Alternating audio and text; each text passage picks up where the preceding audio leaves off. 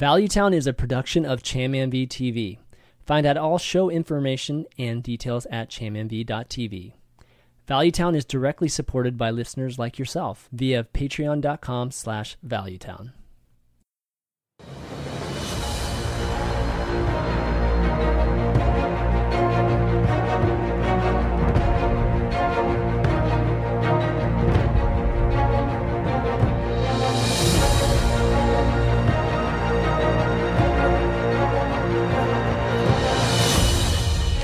What's up? What's up, everybody? Welcome to episode 127 of Valuetown. I'm Chanman V, and joined joined you're joining me today are Ali and Jackie, of course. What's up, guys?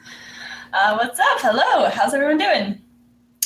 Good, good. Just I'm, yeah, I'm good huge... too. Been in Germany all week at Seat oh, Story. Yeah. Uh, so uh, yeah, only got back on Monday. So good. So, so there's no jet lag when you go to Germany, right? It's almost the same time zone, right? yeah, the flight's like well, the flight's only an hour and a half, and it's only an hour difference in time zone. So yeah, it's pretty. Oh, it's not that bad. Pretty okay. fine. All right, cool. Well, I guess the better question is, have you recovered from it yet? no. no. Was, Seat uh, story is always an experience, right? It so. was actually pretty messy, but uh, but it was a lot of fun. It was a lot of fun. it was uh, story great, time. Yeah, great to see all the other like players and streamers. And, yeah. Like, obviously, I've met a lot of them before, but there's some of them I've never met before, so it's you know, nice to get to know them. Yeah, well, we'll definitely get to that. We've got obviously a seat story segment that uh, you can fill us in on everything that's going on there. Uh, but we've got a lot to talk about. We always have a lot to talk about, but then when big news is announced right before the show, too, it just piles on to everything that we had planned. So it's going to be a fun show. Uh, and I figured we would just kind of start off with the big news, which uh, was announced a couple hours ago. Maybe, well, actually, it looks like it was officially eight hours ago on the EU server. Eight hours ago. Yeah, yeah. Then. Yeah, maybe in the in the U.S. was a little bit maybe late after that, but um, yeah, the big news is the Rogue Quest, the Caverns Below, has been nerfed. Like it's been nerfed. I mean, finally nerfed, right? It's after after people have been you know wanting it, asking for it, you know, at different times of the game, you know, like phases. Obviously, in the very beginning, everybody was like, "This is broken." Like this totally needs to be changed. And then, you know, slowly people realize that, oh, okay, it's not as broken as we thought, and there's there's a purpose for it.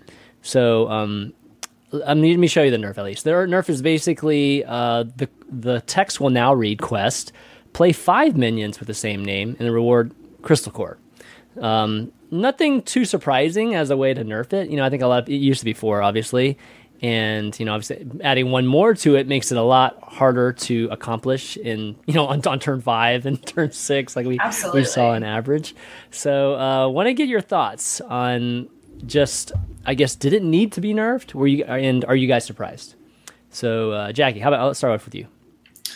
Um i'm very happy uh that it's nerfed. Yeah i think it did need to be nerfed. I think the issue with it was not that it was too good because mm-hmm. I, my issue was it was that it was just too polarized. It was mm-hmm. so incredibly good against control and so terrible against aggro. So if you queue into Quest Rogue on ladder, you pretty much knew the outcome of the game on turn one, and it's extremely uninteractive to play against mm-hmm. as a, as a control deck. So um, yeah, I'm I'm very happy with the nerf. Ali, what do you think? I feel like I feel like it's a really interesting nerf because uh, it wasn't that you know the win rate was just too crazy, like Jackie was just saying. It's just simply that the matchup was too polarized, and I I'm happy. I'm definitely happy, but at the same time, I'm also like they basically just killed it. I think you know, mm-hmm. like it's it's was there a better like happy medium you know like I, I was thinking potentially could they have changed the mechanics a little bit like if you silence the minions, they actually go back to their original stats, you know, so or like I was just thinking maybe there were other ways to to nerf it. Like I'm happy that it's nerfed because it needed there needs to be change, but I just think that this completely killed it and there might have been other ways to I don't know, maybe making a four I don't know, making four fours or just something else to like to kind of nerf it. I, am not sure. But so I'm I'm happy, but I'm in, I'm in the middle yeah. a little bit about it yeah, I know sense. what you mean by that. Um, for me, I I'm happy about it. I mean, there's it's definitely Yeah, I think everyone's definitely not bummed about it at all. Just because I've never been a huge fan of that that deck, and I, I have respect for it because there is a skill. There's a there is a pretty high skill cap to playing it at least at the most optimal way. Um, but at the same time, I, there's been countless times, especially recently, where I just concede. Like the moment I, I play against it because I'm playing a, a control deck, it's like it's not even worth my time. Like maybe Right. I win like you know five percent of the time. It's like not worth it. Like I could play three games. and- game. yeah, Like, yeah, yeah. So I, I think that um, you know, in terms of it being nerfed, I like that. You know, it's not going to be played as much.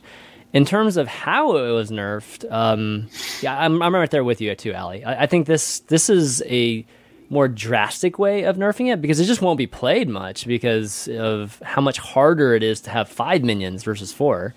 Um, I think that it might be exaggerated. I still think if people played it a ton and they played it optimally with the five, I bet it's still pretty good. You know, and it's it's probably going to be people like Jackie that probably end up realizing Yeah, this. Jackie's you know, gonna pull it A- off. After all everybody just gives up on it, right? Jackie will keep playing it, and then they'll figure out, hey, you know what, it's it's still pretty darn good. Um, but I wish they would have done some things like me. You know, Ali, you were mentioning to me earlier that where you know maybe the transformation spells work the way that we Yeah. would hope that they would work, and and things like that, right? And that would make the deck a little bit more, um, you know, just a little bit better for some of the control decks and some of the tools that they have. But with this, though, yeah, I, I, I see it dropping by a lot. At least the Yeah, I mean, I can I can finally play the deck on my stream, which is great. Because if I'd ever played Quest Rogue in the past, people would be like, "Why are you playing Quest Rogue, Jackie? This isn't what I watch you for." but it's not um, cool I, enough, I think right? Yeah, I can see why some people are a bit disappointed with the nerf because a lot of people have been saying that uh, the Quest Rogue is fairly high skill cap, and um, like high skill cap decks are generally great for the game, great for competitive play. But Definitely. and I do agree that they could have nerfed it differently. One suggestion, one thing that someone suggested to me was that um, the quest reward, instead of being a Mhm, spell, was a minion. So it's it's Right. like the the warlock quest where you get something that sticks on the board. Um, so you can only have six slots on the, available on the board. But the most important thing is that you then can't prep out the quest exactly. which is Hundred like the, such a big deal. Like the, the games that are the most annoying against the quest rogue are when they prep out the quest on like turn three or four, and it, uh, it's just ridiculous. I didn't think about that option Mm-hmm. actually. That's sick. I, I like that. Hmm. yeah. I mean, one one of the problematic issues is how yeah how how cheap the core is, and if they would have made it a minion, they could have just made it more expensive too. I mean, that, that's an even easier one. If people still want to use prep, sure, you can still use prep, but it's an eight mana you can spell now or something. like yeah, that. yeah, I agree. I agree with that. yeah. Sure.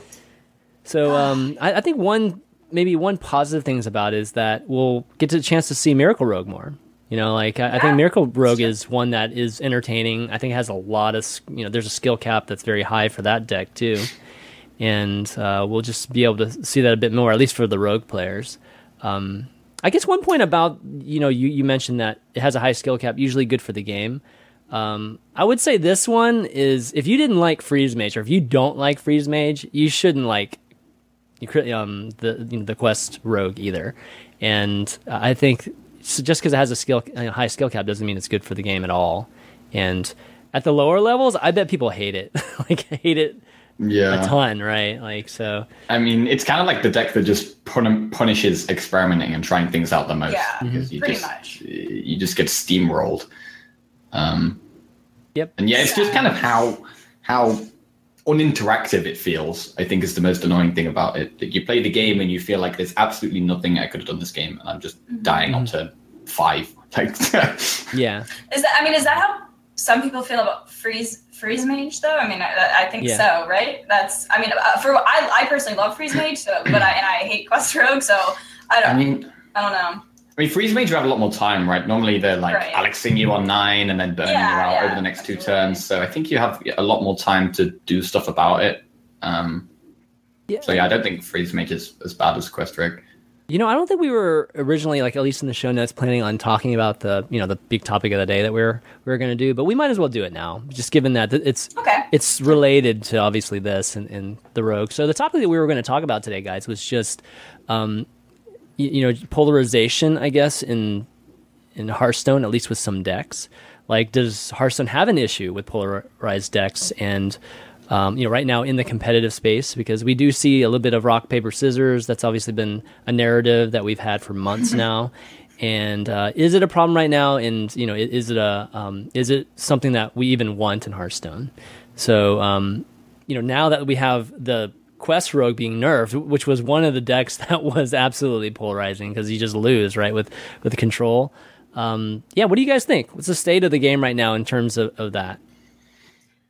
I, th- I mean, I think Quest Rogue was the big, the biggest one. Like that, I mean, that was the whole reason why we wanted to talk about it in general. So it's mm-hmm. kind of timely that the, the, announcement was just today. Mm-hmm. Um, I'm trying to think of some other matchups that are extremely polarized, but I just can't think. Like nothing has been as bad, I think, as Quest Rogue, right? Just versus control. Um, what are some? Is what Jade, are some other? Jade Druid used yeah, to I be mean, great. So freeze oh, oh, mage against freeze mage against control warrior was one of the old right. like right. common ones. Yeah, mm-hmm. but that um, one's not that bad anymore, right? It's not terribly bad with like just a Justicar's out. No, I mean yeah, with yeah, Justicar. Yeah, MD yeah, is being mixed in. I mean, there's a lot of value in the the mages now. Um, yeah, yeah, but I think generally like decks that have very polarized matchups uh, are bad for the game. I think, say you like a lot of people have been to- talking about the rock paper scissors kind of thing, and um, if these decks in the in the rock paper scissors, these three decks, if they all have like a ten percent win rate against one of them and a ninety percent win rate against the other one, I think that's absolutely awful for the game because mm-hmm. it's you know you're just flipping a coin on what matchup you're getting. Yeah. Um, whereas if the triangle is a bit closer, so one of them has like a a sixty percent and a forty percent, that kind of thing, I think that's a lot more healthy for the game, and there's a lot more things you can do as the unfavored deck. Um, mm-hmm. Yeah, just be Absolutely. like being unfavored in a matchup shouldn't just be like I may as well concede the game. Basically. Right.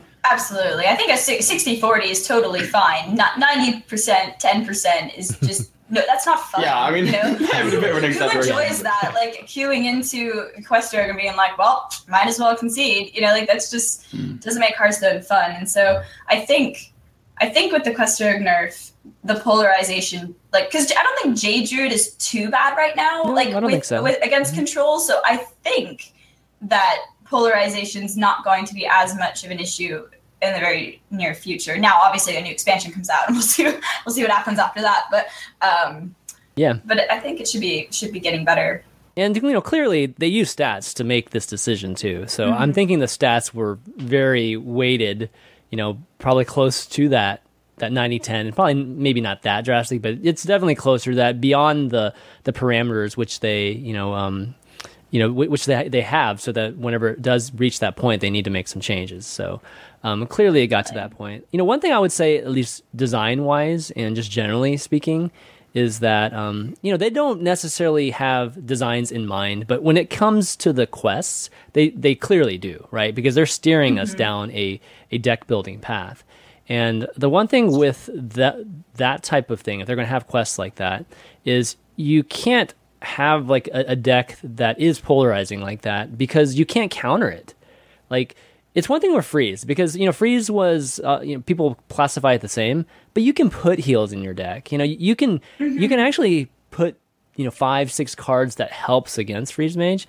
There's not much you can do uh, like as a control deck right, against like as a control deck. There's not anything you mm-hmm. can tech. Like you can play right. an aggro deck, and that counters yeah. it, but you yeah. can't like just add something. Yeah. That's why I was thinking if you're playing priest and maybe if the minions were um, if they were silenced, they would go back to their original right. stats. Like adding something like mass dispel would, and you, there yeah. is nothing like that that would um, counter it now. So yeah. no, that's a really good point. Yeah, mass dispel, turning them all, let's just say one ones and one twos, even just mm-hmm. like that turn, right? And it feels like a Jaraxxus type of interaction, right? Whenever he gets to that point, that gives you a chance. You know, at least a control totally. deck, you know, a decent uh, it's not going to be a good matchup, but it's still a, a chance yeah. that they have, you know, and and it creates something similar that we've seen before.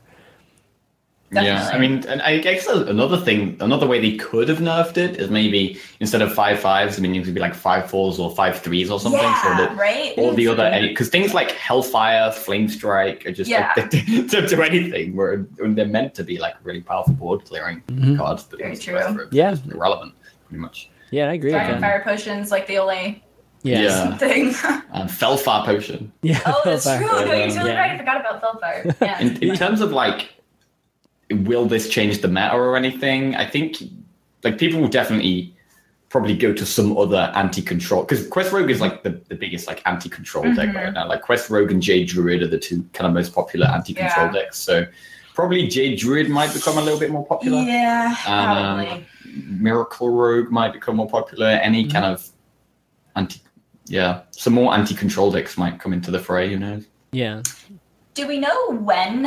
I don't. No, we don't know when the nerf's going live because you know HCT Shanghai is happening very soon, Yeah. and obviously, like they can't change it before then because players have already submitted their decks. So I guess it'll just be after then at some point. I suppose. Yeah, that's a good point. I mean, this is this is where it gets tricky because they, I don't know, I don't know if they take into account when compet, you know, the competitive schedule. You mm-hmm. think they would, but you know, this kind of change. You're right. I think that it completely changes uh, what would be optimal if they do play with that. Yeah. And they don't have tournament servers, right? That, I don't think they'll be playing on the last patch.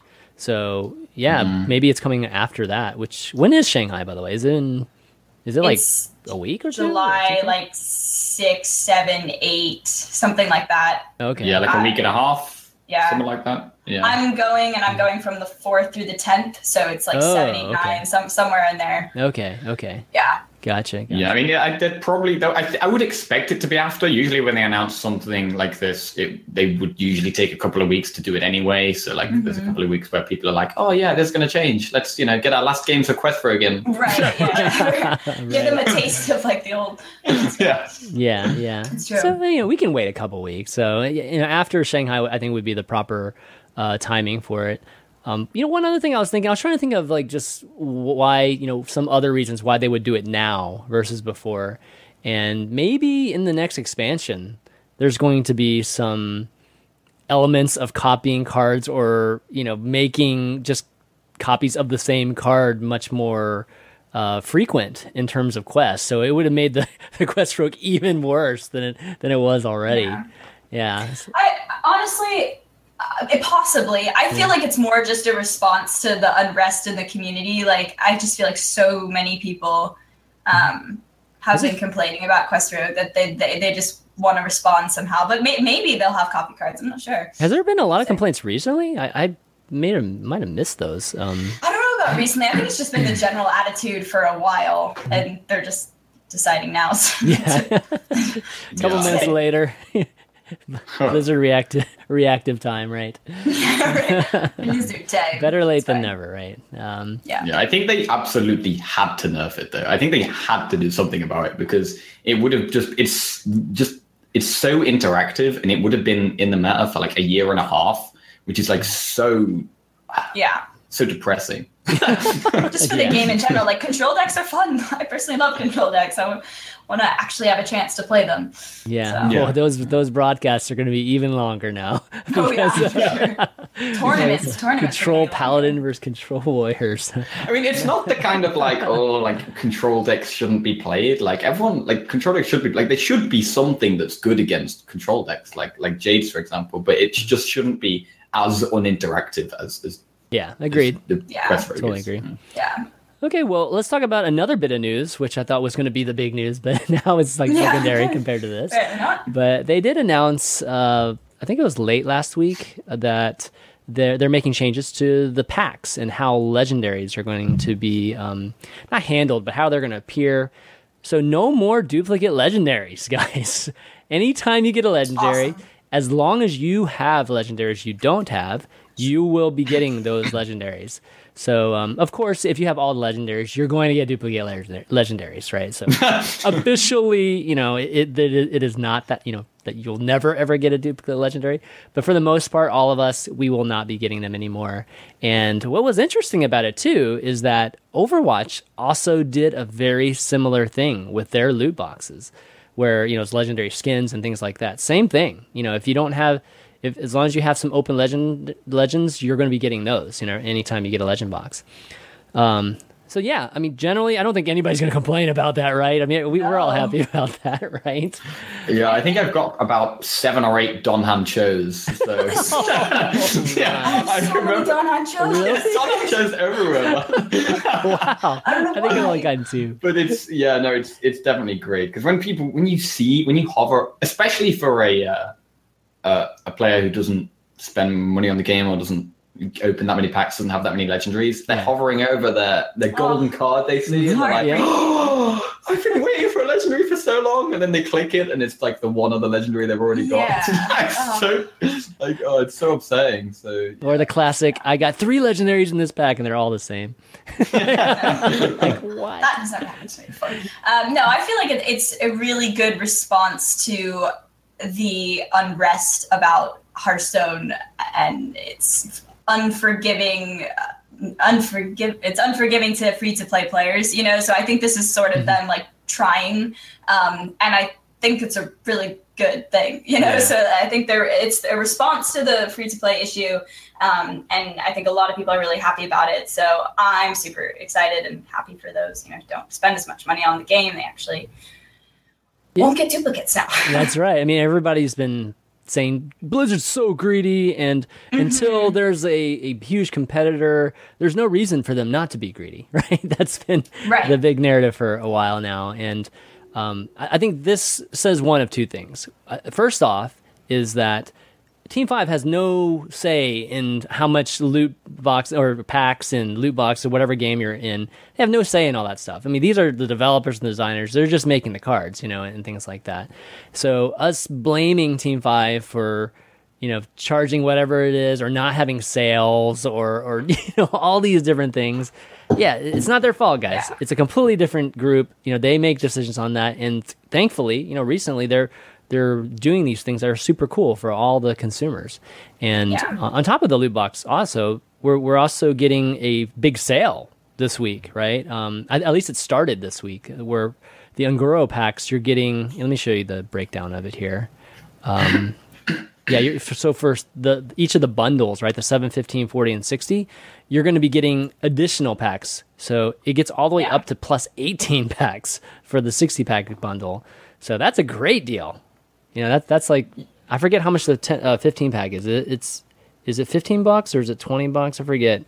But um, I'm not sure. It's uh, but yeah, it's definitely really good value. Like anyone Mm-hmm. who's like wants to get some more cards, now would probably be the time to do it. I mean, I guess one thing is that it's kind of quite far into the expansion now. Yeah, so that's not I many people really, say. really probably want Yeah. packs right now. it's for Well, the new like players gonna- though, right? It's it's for anybody that's Yeah. getting into Yeah, Hearthstone. yeah, for sure. But if you want to, you know, buy this 60 pack, like when's the what? I, what are we looking at? Like August for the next expansion? You know, I guess, I guess there's like another solid month or so before the next one. But yeah, Yeah, it'd be nice if they did it again during that time. But did, Yeah, yeah. did they pick this time? It's kind of like heroic brawl, right? Did they pick heroic brawl to be in- at a moment where there's not, you know, new packs or or where we all need cards? So the packs are obviously super valuable to us. Um, Yeah. Another thing too is that you'll be guaranteed a legendary within the first ten card packs of a new Yeah. set. So that's cool too. I mean, there's definitely been first ten card, card packs that where I don't get a legendary. It's like, oh, oh, just like stabbing you in the heart.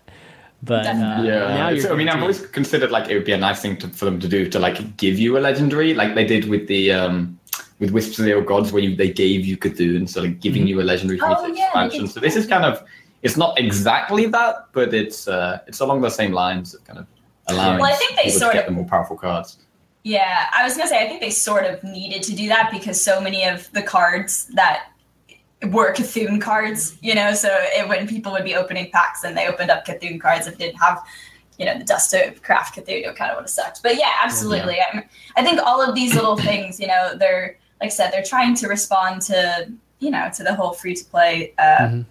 You know, thing, and so I, I think it's really good. And and like Shane was saying though, it's not it's not team five you know make always making these decisions it's like blizzard's a huge corporation but you know the financials are in a completely different sector of team five so don't hate on team five too much That's right.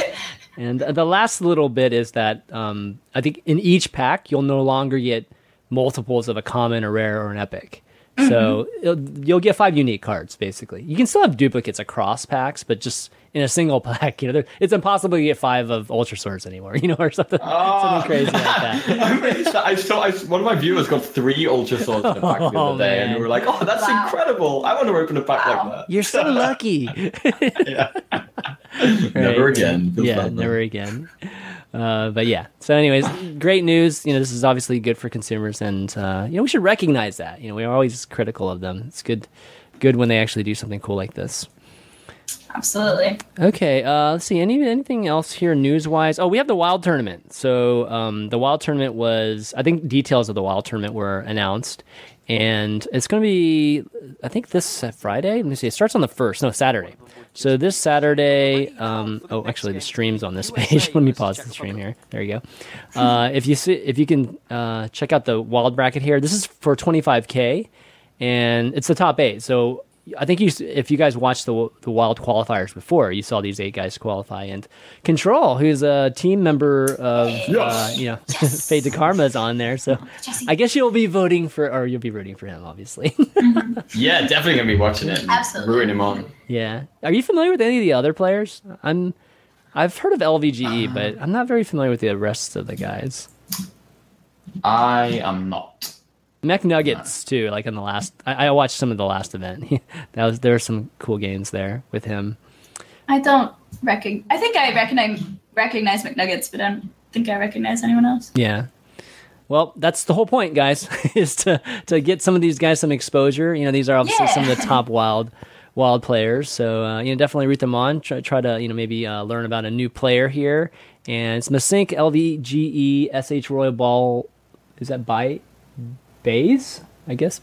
Baez Control Alb nine eight seven Norgoon Mega Nuts and Mega Nuggets not nuts oh my god Vertic and Vertic so definitely check that out it's gonna be casted by looks like uh, Frodan Kibler Sottle and Raven and Awesome. it's quarterfinals July 1st semifinals and finals July 2nd so it's on the official Hearthstone channel definitely tune into that Yeah, it's a nice breath of uh, fresh air as well. Watching wild tournaments and seeing all the old cards you Yeah, used to play, all the oh, sludge man. belchers and seriously seriously zombie chows. Kazakus you know just Reno all that good stuff yeah Death Lords yeah Right. Oh, God.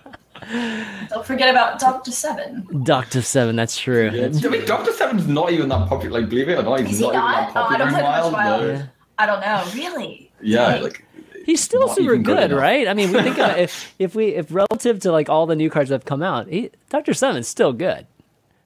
Right? he's still good, but like the he used to be played in like the aggressive decks, right, as a top end, and like the aggressive decks now are so aggressive that like you don't want to it's too seven slow. It's like Yeah, yeah. seven drop. no, we don't got we don't got room for seven drops. I got time for Yeah. that. That's right. All right. Uh, so let's talk about Seat Story. So, um, obviously, huge event this past weekend, and Jackie, Jackie was there. I was rooting you on that first day, man. And, but uh, actually, I, I had to catch the VODs a little later. But then I was like, oh man, so close, so close. But why don't you Yeah, tell us I about probably- Story? Yeah, I probably memed a little bit too hard. I unfortunately lost uh, in the in the first group, but uh, yeah, no regrets, no regrets. I stick to, stick to my memes, but uh, it was yeah, it was really great. Um, great to see everyone. Great to cast as well because all the players who were there get to cast on the A stream and the B stream, and um, yeah, there was some cool decks as well. Um, Yeah, they there were like, definitely. some, some quest mages, some easy, big, easy druids. What's it? That was like one of the biggest things I wanted to talk about today was that during Seat Story Cup, I play these quests for fun. I mean, I play these decks for fun, and then all of a sudden they're Right. popping up in, in actual events, and it's just like, what? It- it- were, were we really geniuses all this time? You know, playing these, these uh, ramp druids and, and quest mages. But yeah, let's talk about those two in particular. You know, I think quest mage was brought by multiple people. So it se- it seemed to be a you know thought or a topic that is that was spreading amongst you know Temple Storm players as well as you know I know Toast brought it and you know we've had I think multiple versions of it in the community too like Rage and, and everybody. Uh, and then Eloise, Os- yeah. yeah Eloise too yeah. And then uh, Ostkaka brought that Druid too. So I, those are the two things. So let's talk about the Mage first. And um, yeah why why did this become such a big just a big thing during this tournament, or just generally in the um, the event meta. I, I think one of the things is that um, like n- control paladin decks have become popular with a lot of heal, and that can kind of be pretty good against the kind of freeze mage style decks because they just out heal you and you just lose. Um, same with uh, Jade Druid; they have so much armor that like a lot of the time freeze mage just can't get through it. Whereas the quest mage, the fact that you're actually basically OTKing them um, and there's nothing they, they can do about it, no matter how much heal or armor they have. You literally just get your Sorcerer's Apprentice, your Antonidas, and just a million fireballs to face. Um, yeah, it's basically just the best anti-control deck. Well, I mean, not including Quest Rogue, etc., but like it's very good Yeah. against control. And another thing I want to say about it quickly is that it's actually like Token Shaman has got really popular, and freeze effects like Frost Nova and Blizzard are really, really good against Token Shaman. So even against decks like Token Shaman, you can sometimes stall enough to uh, to pull off your combo. Was was there a lot of? I mean, I assume there was um, a lot of conversation about which version was the best because obviously we saw like this. I think I think it was Eloise. Was it Frodan as well that brought like the giant version and then Toast? I can't remember who Yeah, else. we're looking at Toast right now. Version. Yeah, we're yeah, we're looking, looking at, at Toast, Toast. right now.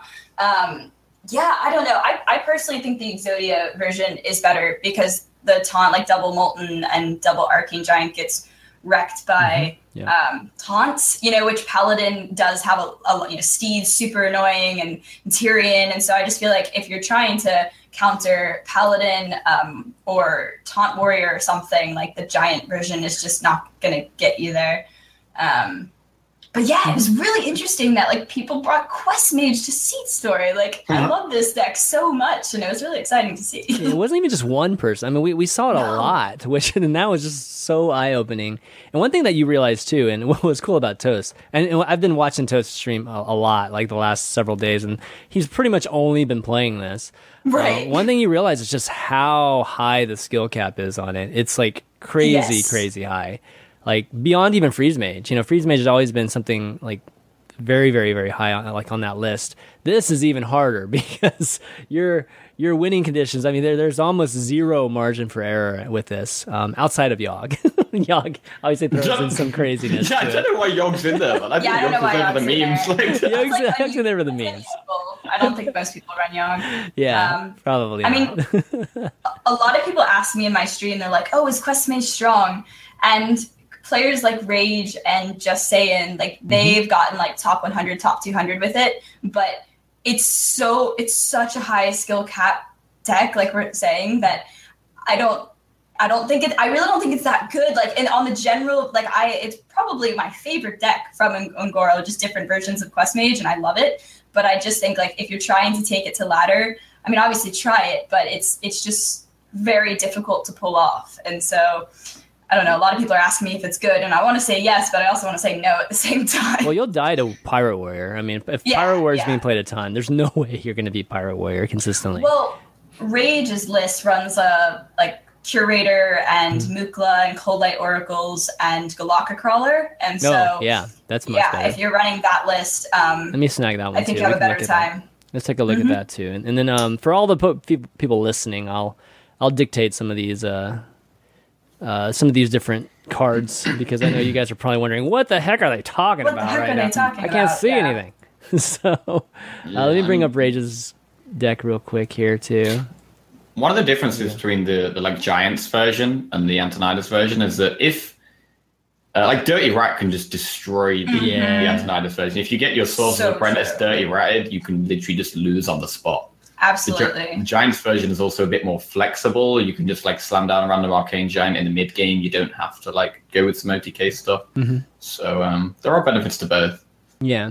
So Toast is the Exodia um, mage. It's one that you've probably heard before. In just babbling books, so Open the Waygate, uh, Arcanologist, Doomsayer, Frostbolt, Loot Hoarder, Novice Engineer, Primordial Glyph, Social uh, Sorcerer's Apprentice, uh, uh, Arc- actually- Arcane Intellect, Cold Light Oracle, Frost Nova, Ice Barrier Block, uh, Molten Reflections, of course, to get those copies, and then uh, Cabalist Tome, Blizzard, Archmage, and Yogg.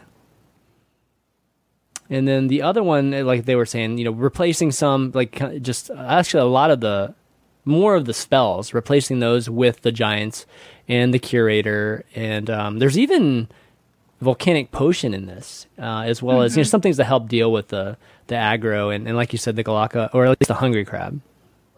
Yeah, this is actually slightly. I'm. I apologize. I put this. Uh, it is. This list is actually slightly outdated. There, there's no hungry crab in it. There's a golakka crawler instead. It's okay, very. It's very yeah, you can similar. interchange got- those. Yeah. Yeah, it's got curator and Mukla and the double cold light oracle and stuff, but a few cards are actually different than what he's running now. So that's my bad. Sorry. Yeah, love seeing Mukla. It's like I don't. I've been, I've been wondering when Mukla would ever make its way in, given that you know there's always that there's always that synergy, right? Anything that gets buffed by spells and you're getting those bananas, that's uh, it's always going to be good, and it's nice to see that it got worked into this deck in some way with Yeah. Antonidas, of course. I think Mukla. I don't know. I think if you're playing Quest Mage, like Mukla in general is just a really good card. I mean, it guarantees you two spells to help complete the quest, and it's just a body. Like I feel like sometimes with freeze freeze mage type decks, like you just want to drop a chunky minion sometimes when you have nothing else to do, and Mukla kind of gives you gives you that body. So mm-hmm. I, I think you should. I think it should be in every Quest Mage list. Honestly, Yeah, you think? Yeah, yeah. I think I. I don't know. I it think makes sense. It totally does. I mean, I think Really good. one of the the main things about like babbling books and glyphs and Cabalist Tome and stuff is that you're always looking for basically you're pretty much always looking for spells to stall the game. You're looking for like more frost novas, more Mhm. blizzards, more ice blocks. You're just just looking for more turns where you can actually survive. Mukla, like obviously Mukla is like two quarter quest, so it can help you complete the quest a lot better, but it's the five five doing that much. I guess personal preference. I don't know. I, I, I think it's I think it's pretty strong. I mean, just in I don't know. I guess it depends, but I I, I like Yeah. it.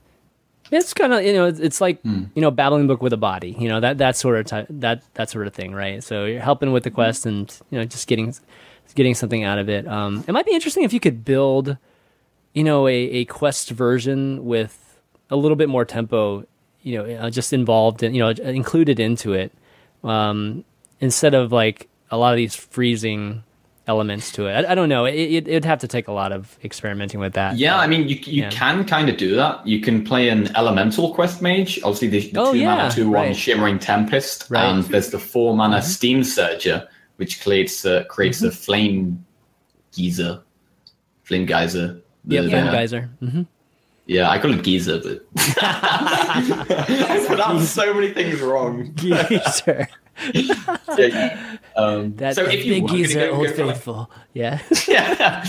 If you were going to go for an, uh, a tempo based quest mage, I think that would be the way to go, like an elemental route. Right. But I've tried it quite a bit and haven't been able to get it to work yet. yeah. Well, you still have to have a finisher too when you do get, um, you know, time warp. So it's like, you know, if you don't have a big finisher, then it's kind of like, oh, what was the point of that? There was no point Yeah. in me, me getting that extra 10 mana.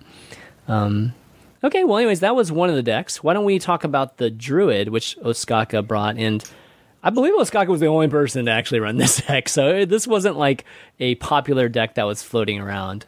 And uh, this was a ramp druid uh, in the similar vein that Frozen initially had, you know, early on in the release, where we had anacondas and um, you know that sort of bit. But it wasn't like full out anaconda.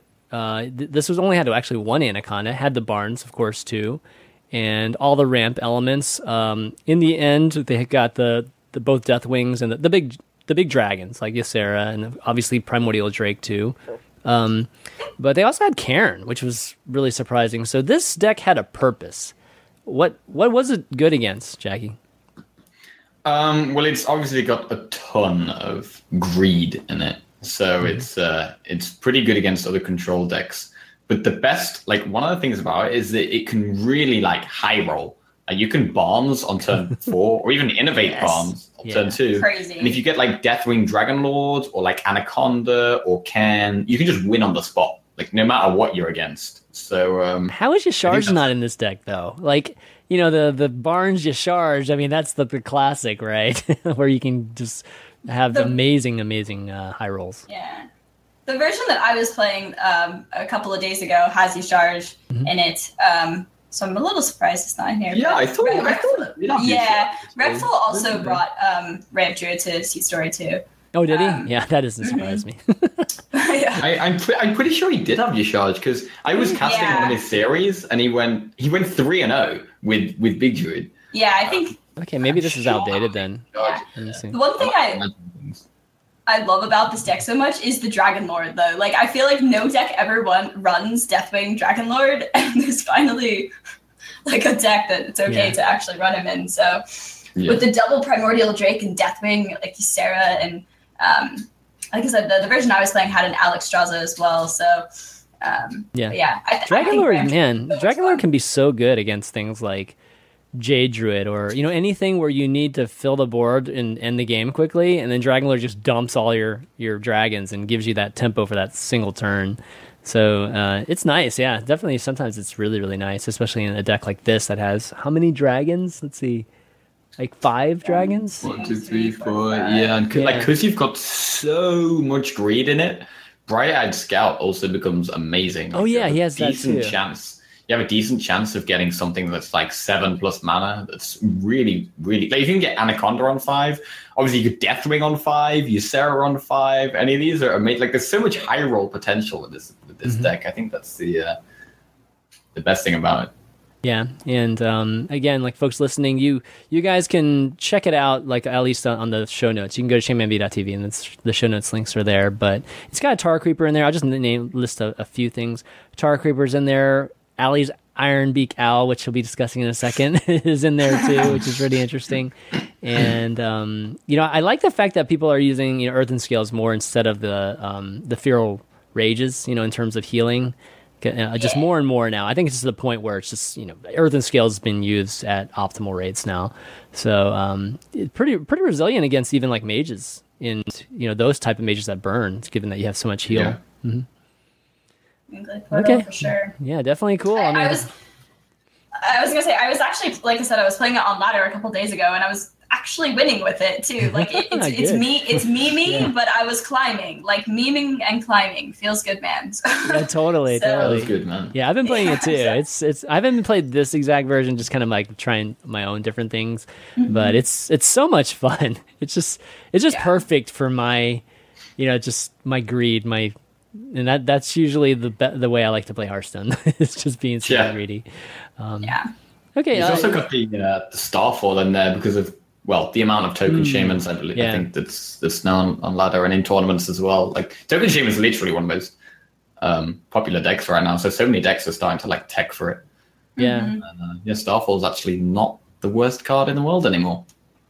I played two Oh, of them. well. I, I tried two Yeah, of I them. played two. yeah. I, I don't play any swipes and I play two Me star too. That's and what I I'm did totally too. fine I- with it. Yeah, I don't like swipe at all right now. Yeah, if I Yeah, play swipe, I, like ha- I play Thalnos. Just I I just need two damage. It's um, Yeah. whenever you get Thalnos swipe, it's actually awesome, crazy awesome because there's a lot of minions that are five, and then you can you can clear a lot, especially with the shaman. But man, if you don't, if it's just four and ones, you, you do nothing. like you kill Yeah, one exactly. one minion, that's it. It's really really bad. Um, okay, uh, let's see. In terms of Seat Story, you know, of course, um, if those that didn't know, spoiler, if you didn't watch the vods, uh, Mitsu ended up winning, or Mitsu, it's Mitsu Hyde, right? Or Mitsu, Yeah, it's Mitsu Hide, Hide, Mitsuhide, not yeah. Mitsu Hyde. Mitsu yeah, he's a really he's uh, a really nice guy. He uh, he doesn't stream, so he's not as well known as some of the other players. But uh, he's such a nice guy. So yeah, I'm, I'm, I'm really glad he won. Yeah, let's take a look at his decks real quick. Um, he didn't have anything that was too crazy, but uh, let me bring it up. I can't really see it that well. Let me bring it up in my browser so I can see it a little bit better. Um, I think the biggest things maybe to mention is that he had a sea giant in his shaman, which I've had that thought many many times, like with uh, Yeah. doppelgangsters and that those type of decks. So um, yeah, I would have loved to have find out, you know, just found out why he added just one to it, you know, versus two or none. Uh, but what do you Yeah, I what do you mean, I- think? Like, what, I mean, the reason I think people are playing Sea Giant is because a lot of the time in the the Shaman deck, you have a board full of like zero and one attack minions, and so you're you're super reliant on Bloodlust to like close the game out. So Sea Giant obviously gives you another really high damage threat that can also help you close the game out. Um, I'm not sure why you did that too, though. I'm not sure. Yeah, because like having one in it is like one of those things where it's just like it's very precise. Like he's played a bunch of games where it's like, God, I wish I just had one more, One more yeah, threat I mean, the it is very clunky games. though. Like Yeah. in in the games where you aren't able to get a really a big board really quickly, it is just going to be a dead card. And I can just imagine hands of like double sea giant, double bloodlust, just like Yeah. But if you can if you can get one down, it definitely does draw your atten- the attention of your opponent for a turn or two, and sometimes that's all you need, right, to really get that bloodlust to draw that bloodlust or to get that doppelgangs to revolve or you know whatever it is, right? Just buying time for the shaman can be a really good thing. Um, yeah, yeah, other than that, anything else stand out with uh you know these decks he he brought? He brought No, shaman, um, mage, druid, rogue, and paladin. No, it was pretty standard. There was a lot of Jade Druids, a lot of Quest Rogues, a lot of Token Shamans, a lot of Paladins, but there was different types types of Paladin. Yeah. There was some N'Zoth Paladins, some Control Paladins, some Murloc Paladins. There was, uh, yeah. Yeah. Paladin was probably one of the most versatile classes where there's kind of lots of different things going on. I think Paladin's just really overall really good right now. Yeah, it's very developed. I mean, there's it's cool that we're seeing these little nuances. Rallying Blade being a, a normal thing now that we see. you know, Yeah, it's against Shaman. It's great.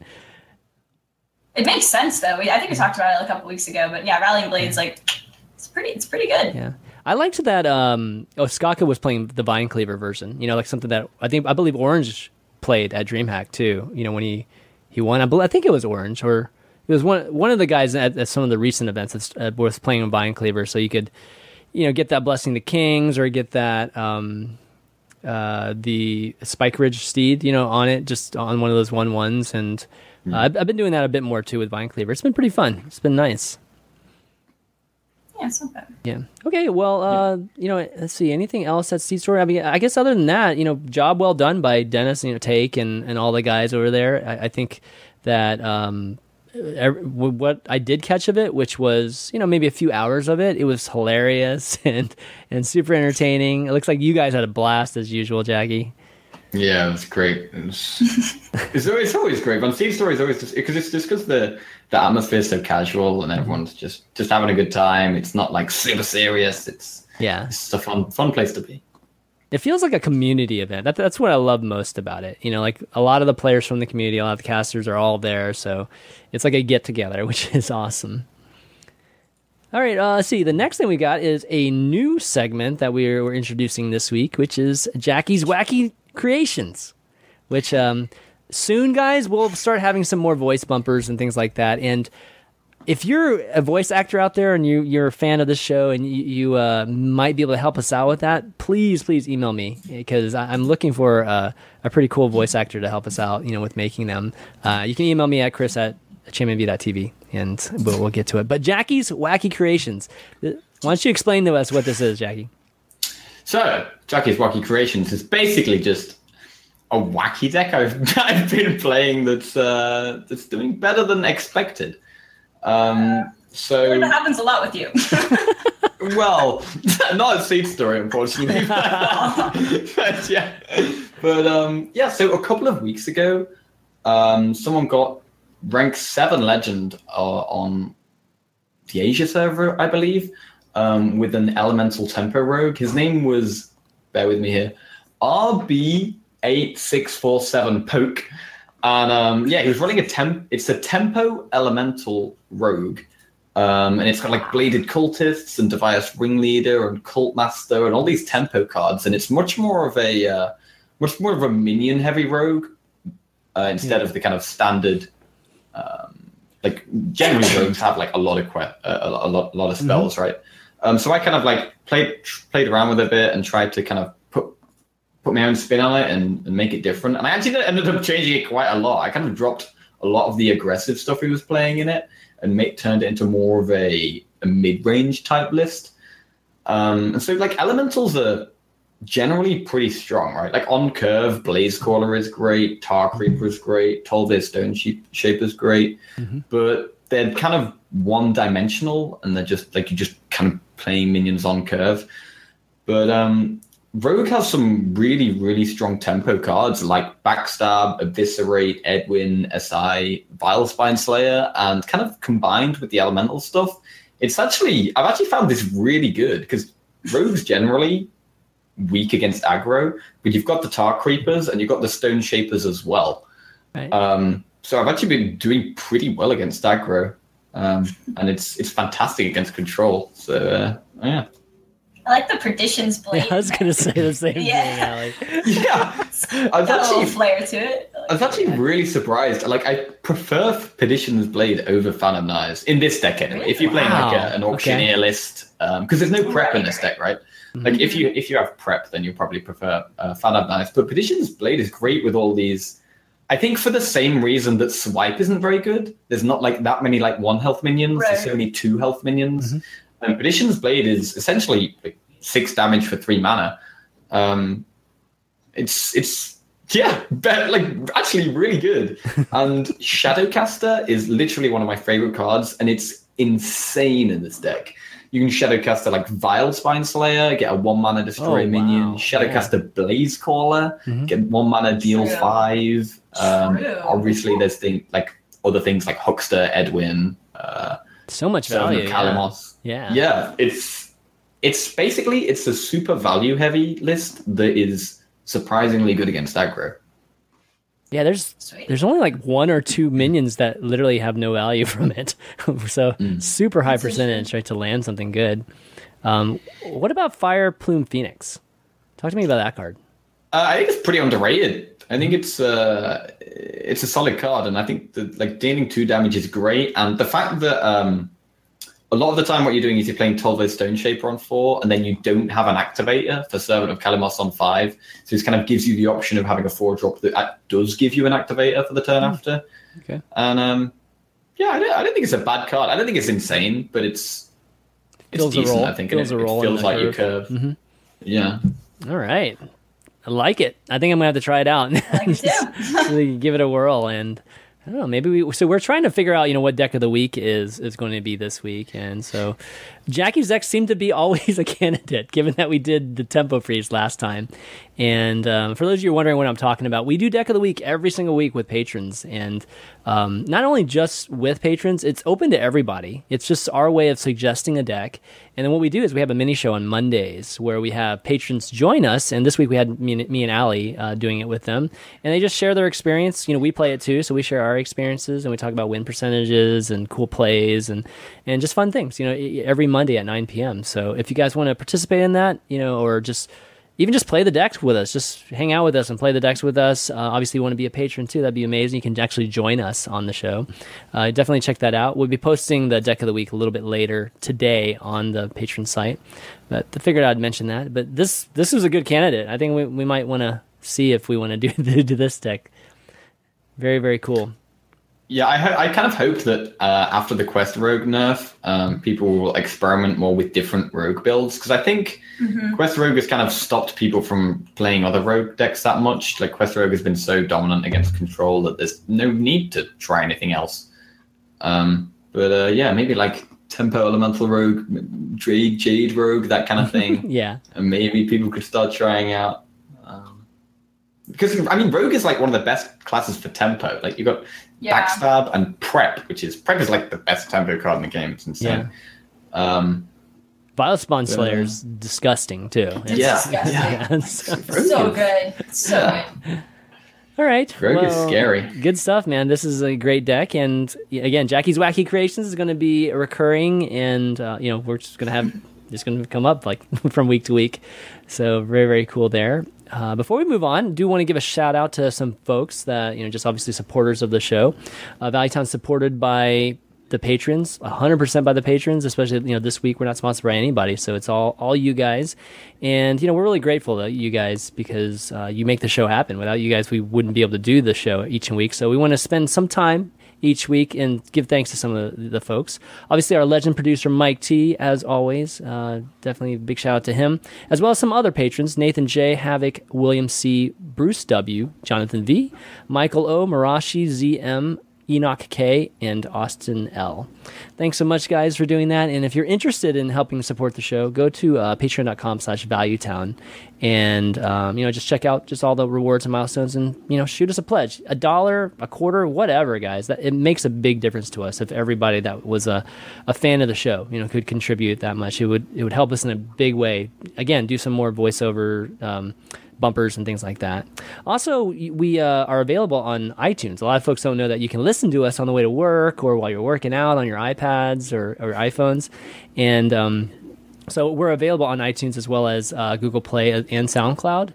Want to give a shout out to Lagging 24 7 for leaving a five star review for us. Helps us out a great deal, guys, uh, doing that, leaving us ratings because it, it helps us with ranking, you know, SEO, and people are trying to find uh, Hearthstone. So if you got a few minutes, go and do that. But, you know, obviously, guys like Lagging, we definitely want to um, make sure they know that we appreciate that. All right, so let's go, move on to another. Sure, they know that we appreciate that.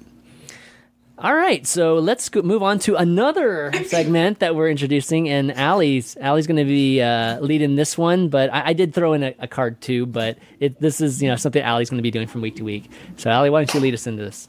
All right, so we got underrated or debated. yes, that is that is the name of this segment. We're talking about underrated cards. We've been doing it the past couple weeks, but we're giving it a title now: underrated yes. or debated. Yes. Um, and what I want to talk about this week is Ironbeak Owl, and it's kind of a running joke in my channel uh, how much I love Ironbeak Owl right now. And it stems from me playing a lot of Paladin with Curator, and the fact that it was put into ramp druid list to kind of silence Barnes targets. I just wanted to talk about it because I do think that uh, you know silence is so powerful, and if you're playing it in a deck with Curator, like sometimes on ten, I can't tell you how many games I've won because I've just curator drawn my owl silence mm. and like silence to steed or something, and it's just given me so, like so much of an advantage in the game that um, yeah, it's it's been fantastic. And a lot of people are like, oh, why are you running? Why aren't you running Spellbreaker instead? You know, Spellbreaker's better. And I will say, in a non-curator deck, I would I would probably run Spellbreaker, but um, it combos so well. And like I said, it stems from me taking out a second Kodo in um, in Paladin and swapping in the owl. And I just think its silence is so powerful sometimes. And like I said, with the ramp druid, it's just uh, it's just been great. So mm-hmm. I just wanted to, to give Owl a shout out and just you know, everyone says hoot right. in, in chat. And so yeah, I just had to had to give it a shout out on underrated cards right now. I know yeah. it's the the nerfed owl version, obviously, but imagine how great it was when it was two mana. Everybody was playing it. I know, right? Everyone was playing it. Absolutely.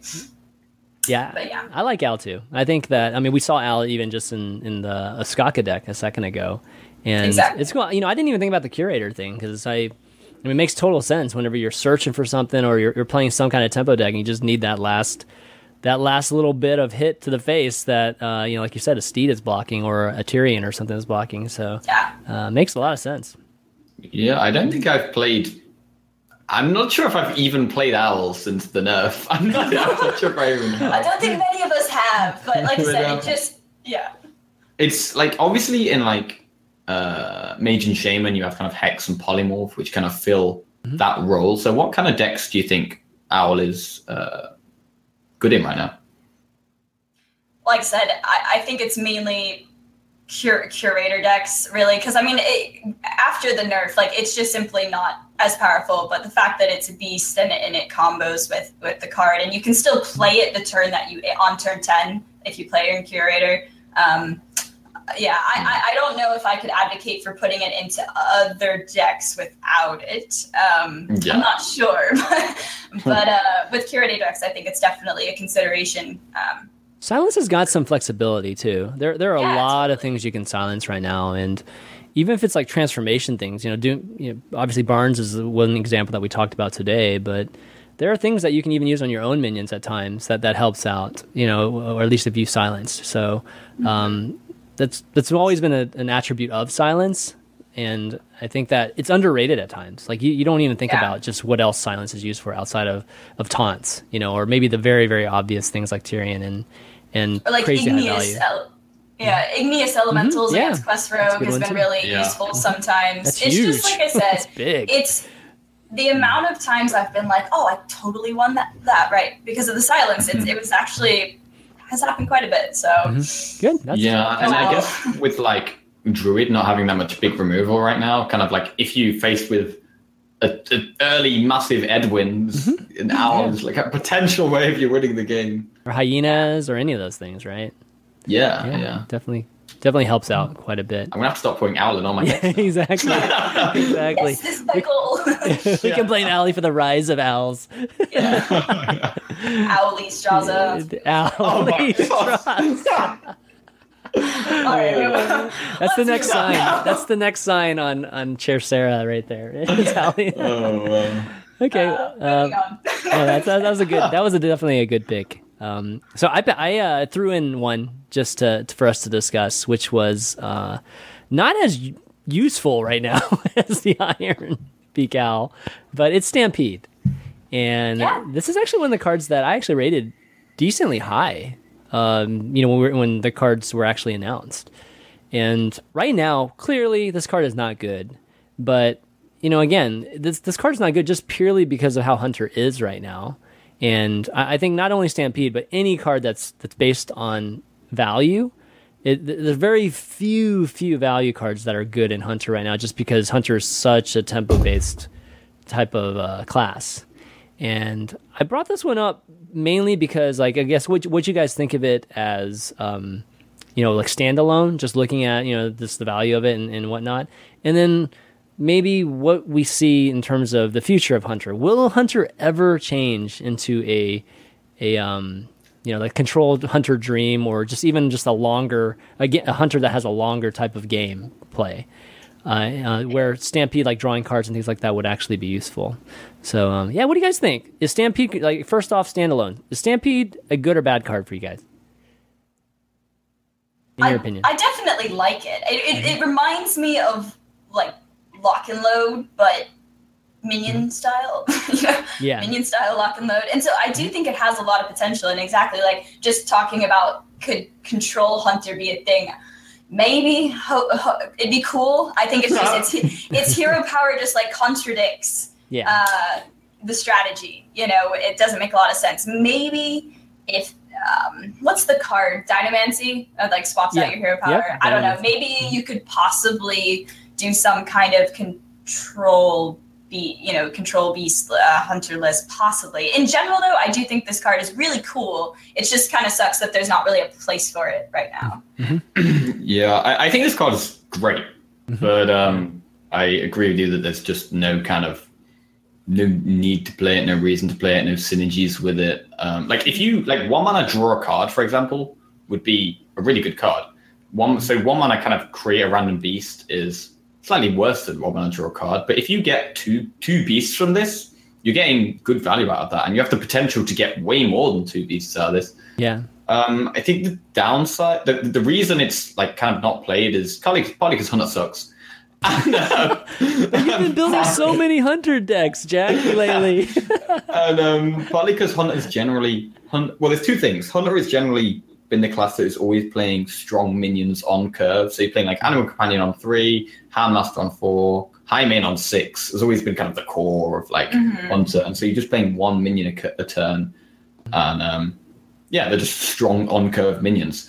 Uh, but also, it's the lack of uh, card draw in Hunter, and you're always running out of cards really quickly, and so it can be kind of difficult to have multiple beasts to use this with. So you could, I feel like a lot of the time, well, a lot of the time when I've tried to use this card, I've had only one or two beasts in my hand, and I've played a cheap stampede and then a cheap beast, Mhm. and I'm completely reliant on getting another cheap beast from the stampede Right. Yeah. to keep Yeah. getting more beasts. Like if I got like an Ultrasaur, then I would just get it, uh, not be able to keep using it. Yeah, this is the type of thing. I mean, it would have worked with like a quest, you know, uh, the quest hunter or or things like that. I wonder what would happen if it was summon a beast.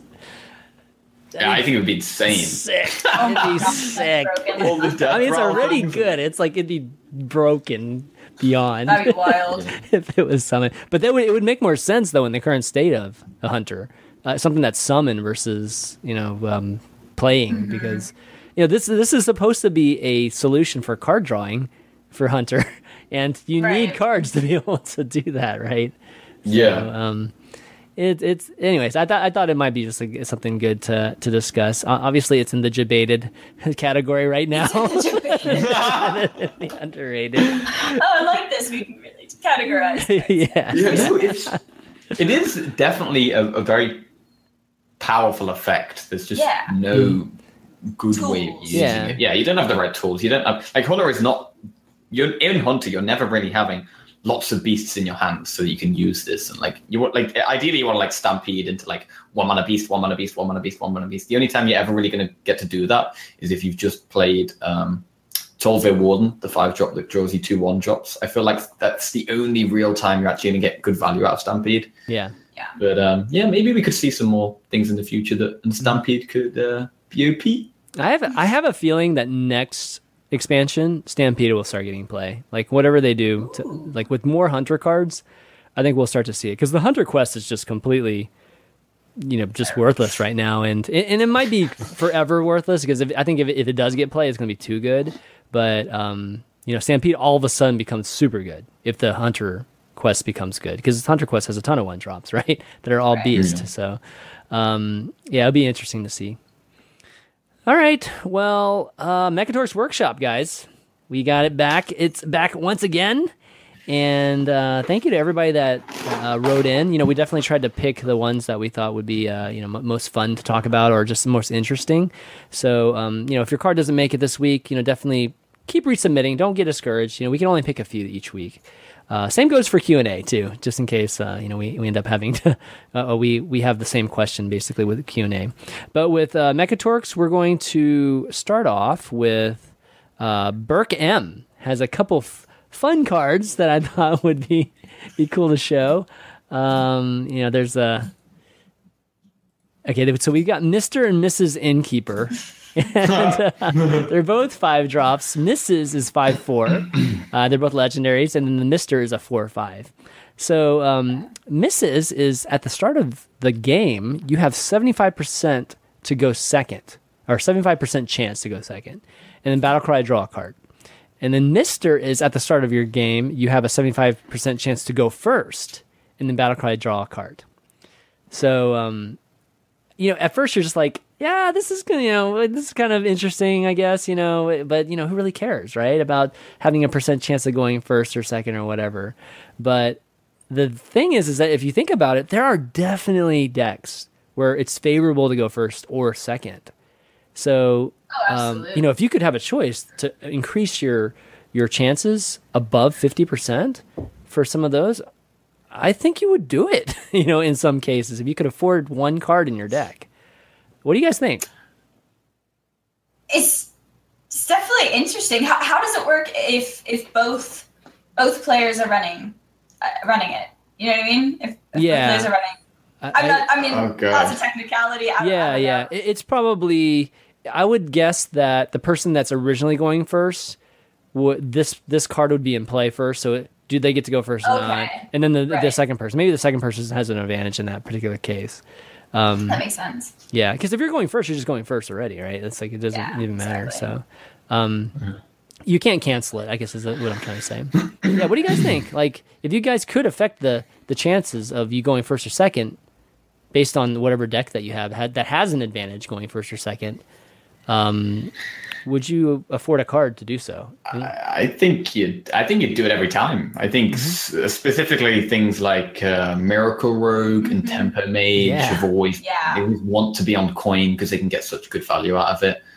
Um, and you would want. I think you would one hundred percent play the card in your deck because, especially in like Miracle Rogue, having the coin makes an, an insane diff, diff, uh, difference when you've got like Auctioneer, you've got Edwin. Mhm. Um, so many ways of taking, well, making uh, like taking an advantage from the coin. Yeah. Um, and on the other side of it, with the card that the Mister Innkeeper, um, where you, you're likely to go first.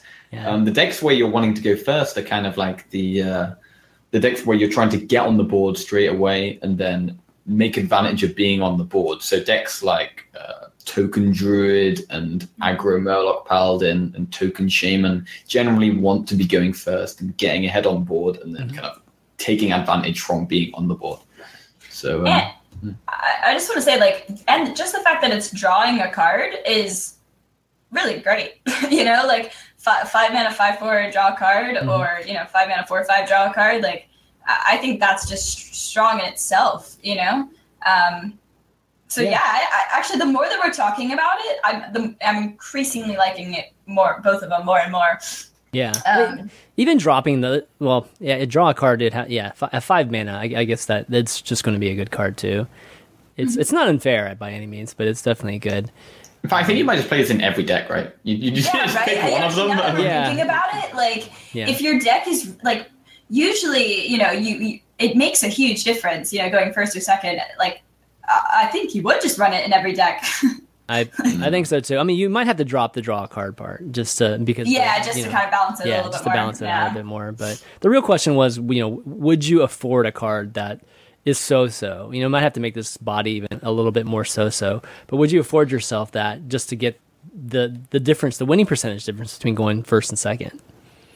And I think so. I think, think- the question answer is yes. At least my Yeah, I, I my mean, I think it depends how kind of how bad the stats. It's like if it's like Mm. as bad as like drawing patches kind of thing. Yeah. Like Yeah. as the stats are at the moment, I think you would definitely play this in a lot of decks. Like one of the two, you're playing Mm-hmm. a lot of decks. yeah. Uh, maybe even both of them. What if Both of play them? both of them in the same deck. Oh wow. Okay. Yeah. But then, like, if the stats were something like a five mana two five, then it would be a lot that. And I think in things like Miracle Rogue, you still would. you still would do it. Yeah. but then the fringe one, the fringe kind of decks, you, you probably wouldn't. Yeah, Right. but that would be interesting. So you know, Burke M, you know, thanks for sending these in because I think that conceptually it's a, a very interesting thing. Yeah. Uh, next, we got Casper K with a couple of them. Uh, he, starting off with Archaeobot, I believe is how we want to pronounce this, and it's a four mana three three. Oh, oh, by the way, guys, you know, for the folks listening, I forgot to mention that. Oh, I already, I think I already said the, said the stats of the other one. Uh, yeah, Archaeobot's a four mana three three mech. It's a rare card. Battle Cry. Look at three cards that you your opponent discovered this game. Uh, choose one and gain armor equal to its cost. So kind of like Ivory Knight. Um, you know, I, I think it.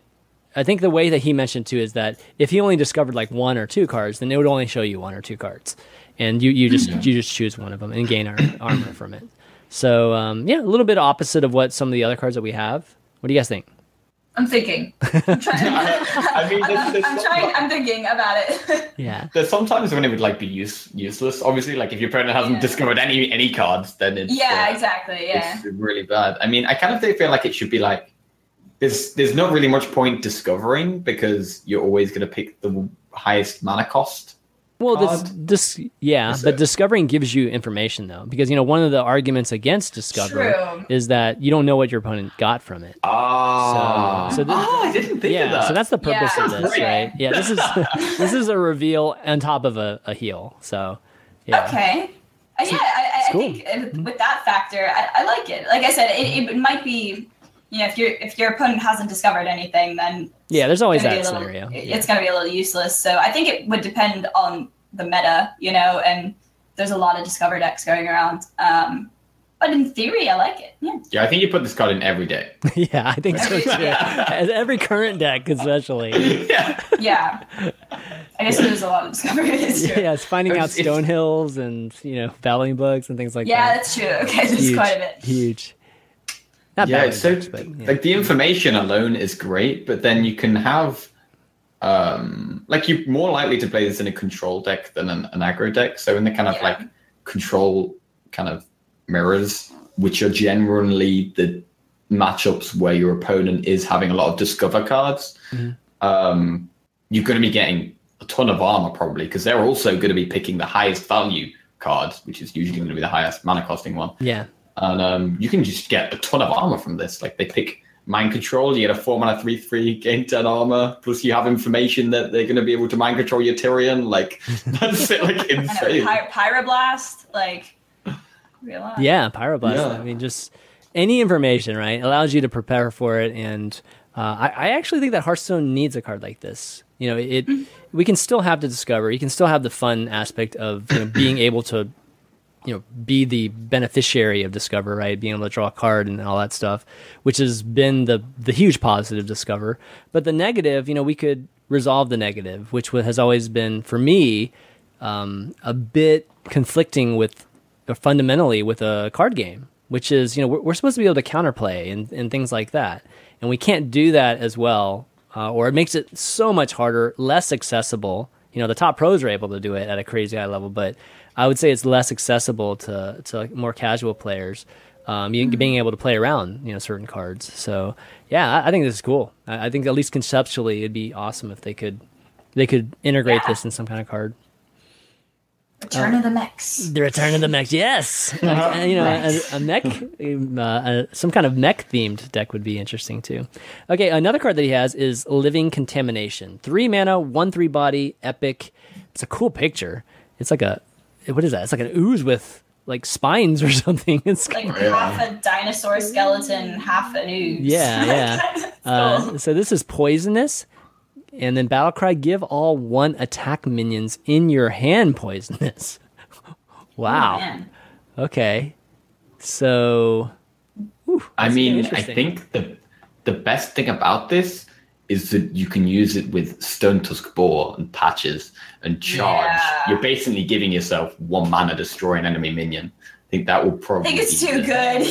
It's too good. like unleash mean- the hounds, like like six or yeah, six mana. Well, it has to be a minion in your hand. So, Oh, sorry, sorry, Yeah. sorry. So you you're, right, you're, right, you're right. My bad. so my like bad. Quest Rogue or something like that would be. Yeah, Quest Rogue. My bad. Yeah. Oh my god, it'd be insane in Quest Rogue.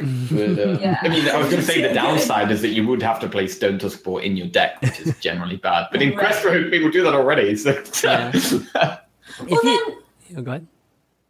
well, I, I, okay, so then maybe it wouldn't be that crazy. Like it'd be insane in Quest Rogue, right? But I'm just thinking of other decks, like not you don't Patches. play that many. Mhm. Yeah, I guess okay with patches. Yeah, with patches. But besides that, um, this card could actually make Mogu'shan Warden see play.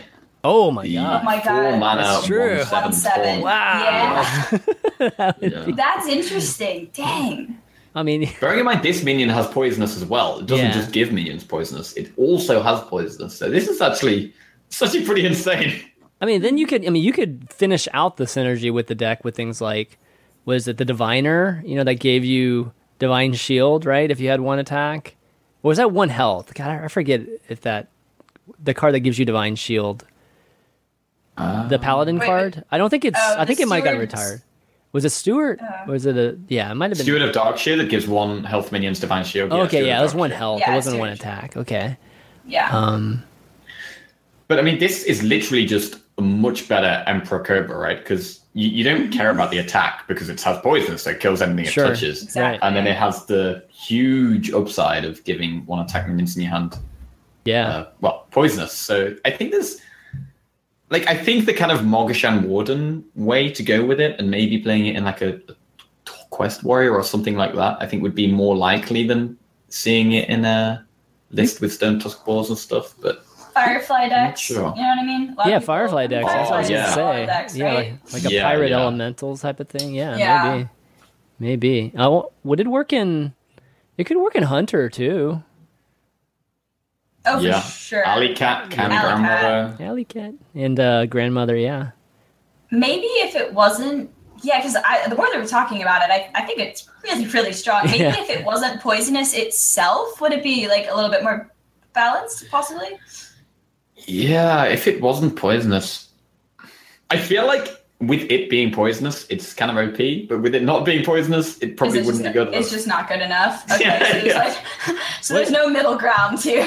what about it? Actually, just going even further. What about in Priest with Northshire clerics and Yeah, and That's the Crystalline Oracle and Yeah. The more we talk about it, the more cards I'm starting to it's think of. Like, it's oh, starting that to get would good, work, and, man. Oh, that would work too. playing yeah. decks. I think the fact that uh, things like, like it can give a deck hard removal. Like take uh, Druid for example. Druid has no hard removal now that they've lost yeah, Mulch. good so I could definitely Mhm. maybe see this seeing play in some kind of Druid deck or other class that struggles to remove big minions. yeah. Um, maybe Hunter. I mean, Hunter has Hunter's marks, maybe not. But uh, This is like envenomous weapon on steroids. like Yeah. basically, you're Yeah. giving tons of tons of flexibility to to uh, removal.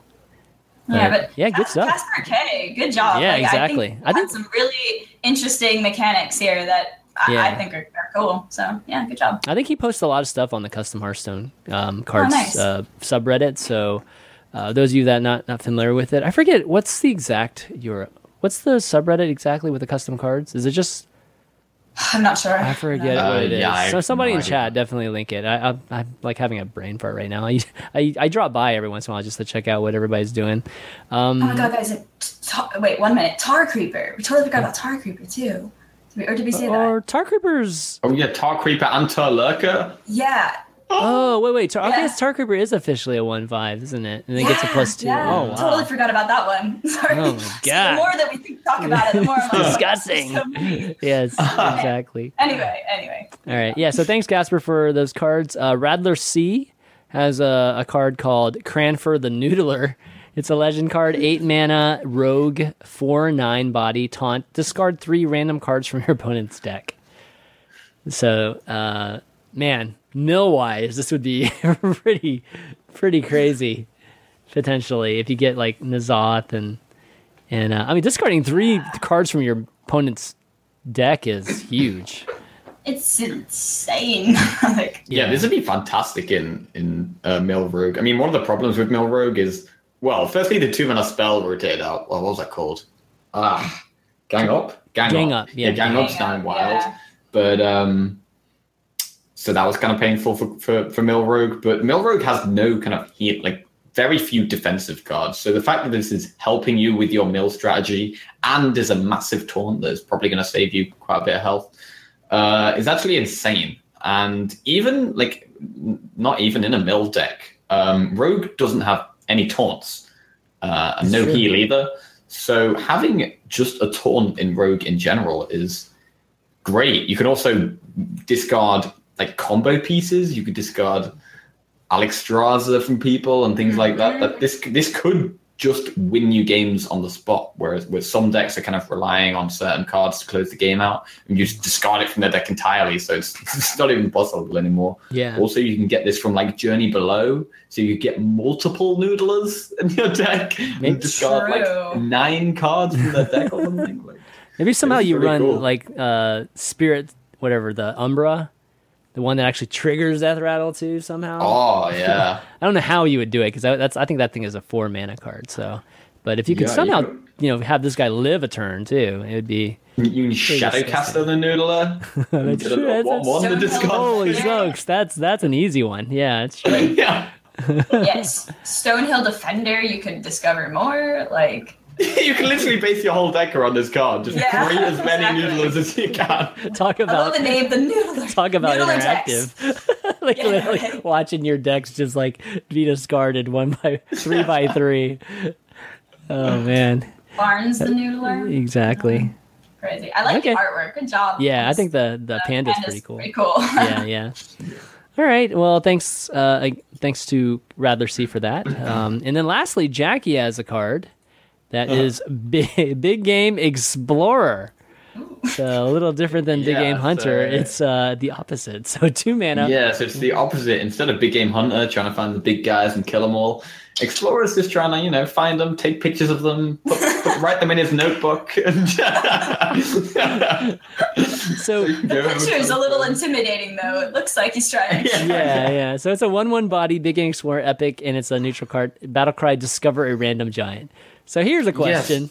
Are, are you just going to be showing your giant favorite like favoritism because like which giants are that different than the others? Yeah, I mean, generally, kind of what I was thinking with it was it was actually I was thinking, thinking a lot about Quest Mage and how the giant lists they have Arcane Oh, Giant, I but you also mean. sometimes Oh, you don't play these. Molten Okay. Giant's really good, Right, right. and like Molten Giant never really sees any play, but there are some situations when it can be insane. So with this, you could sometimes just get a two mana, two mana one one, and then get a zero mana Molten Giant. Then if you've played a lot of spells, you can get the Arcane Giant. I think would probably be the most popular one you can get from it. But just the kind of whatever giant fits your situation kind of thing. Kinda like- This is a great time where this would be awesome in Quest Mage. Yeah, I love this. Crazy in Quest Mage, actually. If you um yeah, if you discover the right giant.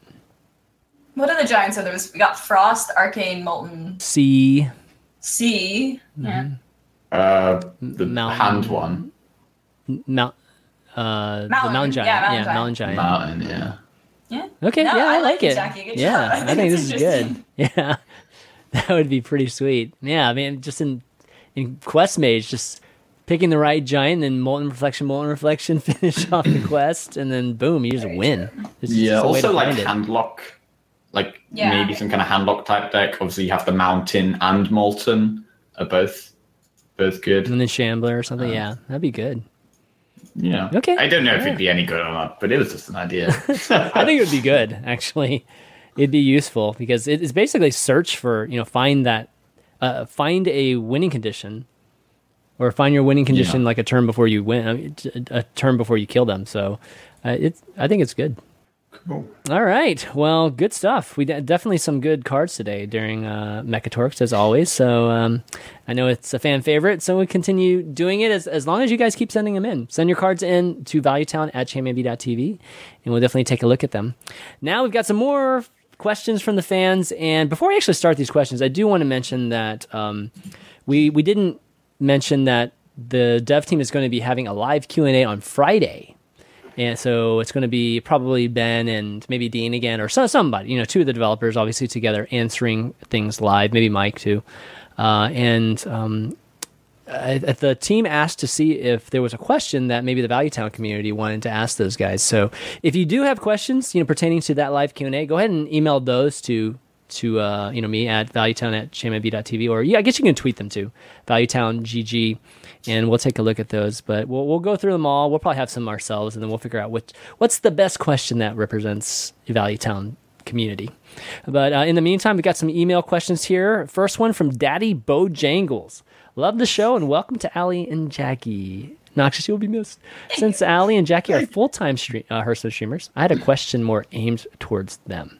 When playing on the ladder and suffering two to three losses in a row, I get tilted I get very tilted, at least me, uh, a little and leave the game sometimes for hours, if not for the rest of the day. How do you guys avoid getting tilted when playing for six to eight hours a day?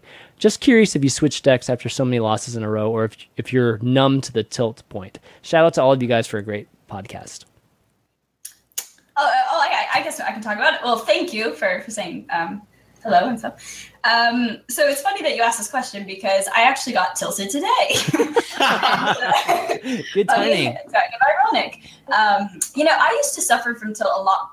Like, it was a lot worse than it has been in the last few months of me playing Hearthstone. But today, I lost uh, five games in a row, and I was playing um, APX Void's like Giant Mage, and I did was doing really well with it yesterday, and I lost five games in a row today. And I just was beside myself, like internally. I was trying to keep it together for the stream, but I was just very, very upset.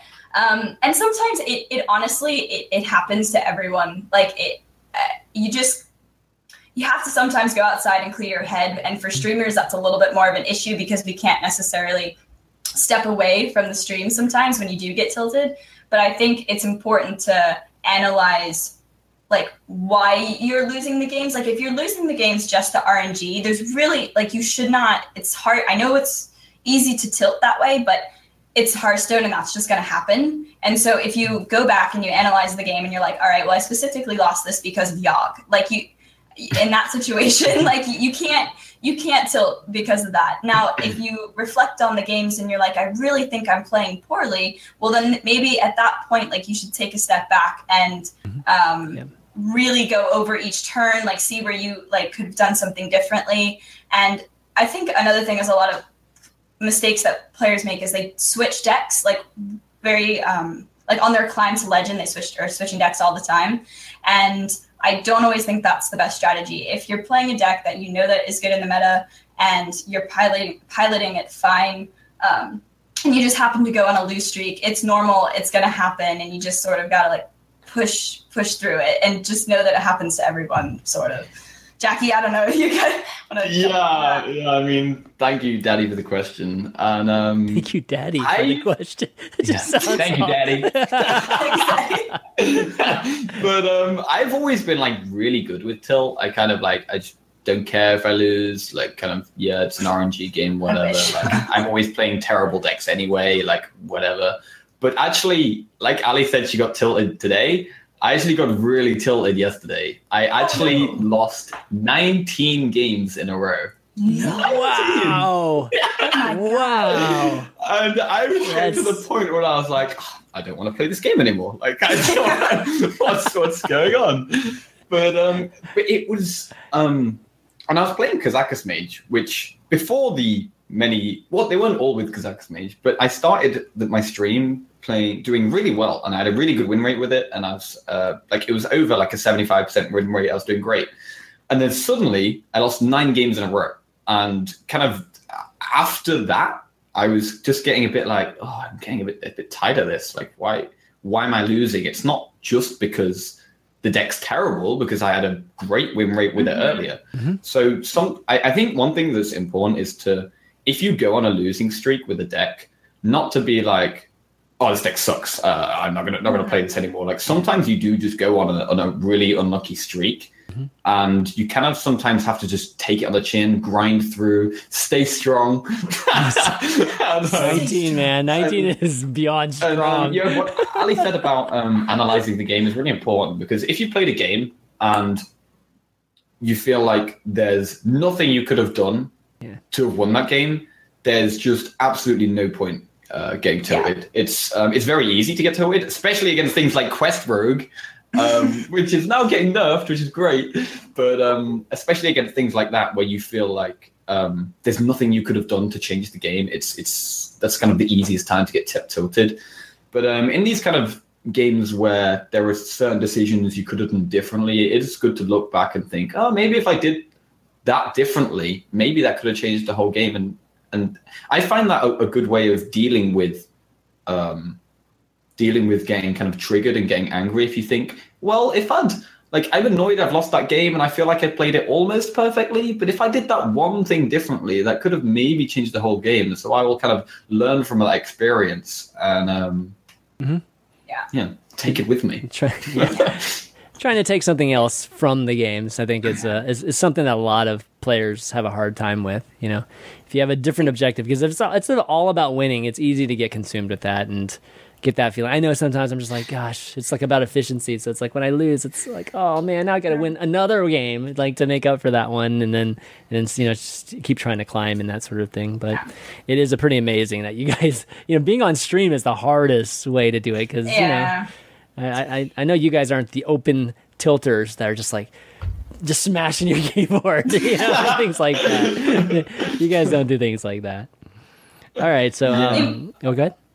I was just gonna say the important thing to remember is that it happens to the best of players. Like every every no matter how good you are, everyone's gonna go like on a lose streak at some point, and you, you just just got to keep that in mind. Yeah, I mean, if you're if you're losing because you're facing the same deck over and over again, then a good idea can be can be to change the deck Right, uh, to something course. that beats what you're facing. Like if you're just facing Quest Rogue over and over again and it's getting really annoying, then sure, just switch to something that uh, beats Quest Rogue. And um, yeah, then you'll probably do a bit better. Like I think one of the reasons I'm okay with it is because I know that I'm generally playing bad decks and I'm Yeah. well, I'm experimenting It's and the trying science, things right? out. It's total. Yeah, and when you're Yeah. trying things out, you can't really expect to win against well-refined decks that are kind of Yeah. known to be very good and played in tournaments and stuff. So um, All right, yeah, stay strong. stay strong. uh, Dom asks, asks if the rumor is true and Return of the Lich King is the new card set. Could you imagine they'll implement the Dark Knight as a playable class?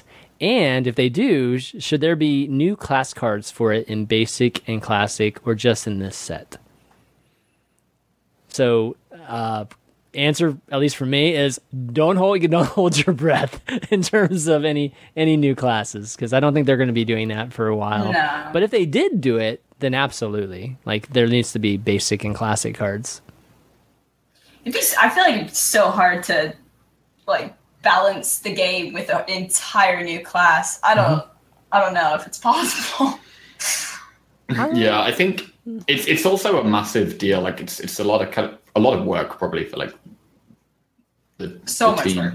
But um, I, I think if there was ever new classes, I think it would be a lot better. I think it would be three new classes at the same time, and it would be a huge, massive deal, and um, it would change the game completely. I don't think there's any real need or point or desire for just one extra class to be added. I don't think it will add that much. Uh, like, and also if, if one class was added, then suddenly everyone would be playing this one class. Um, Yeah. Which is very true. Nah, that's yeah, not. I, I, that's, I can't see it happening.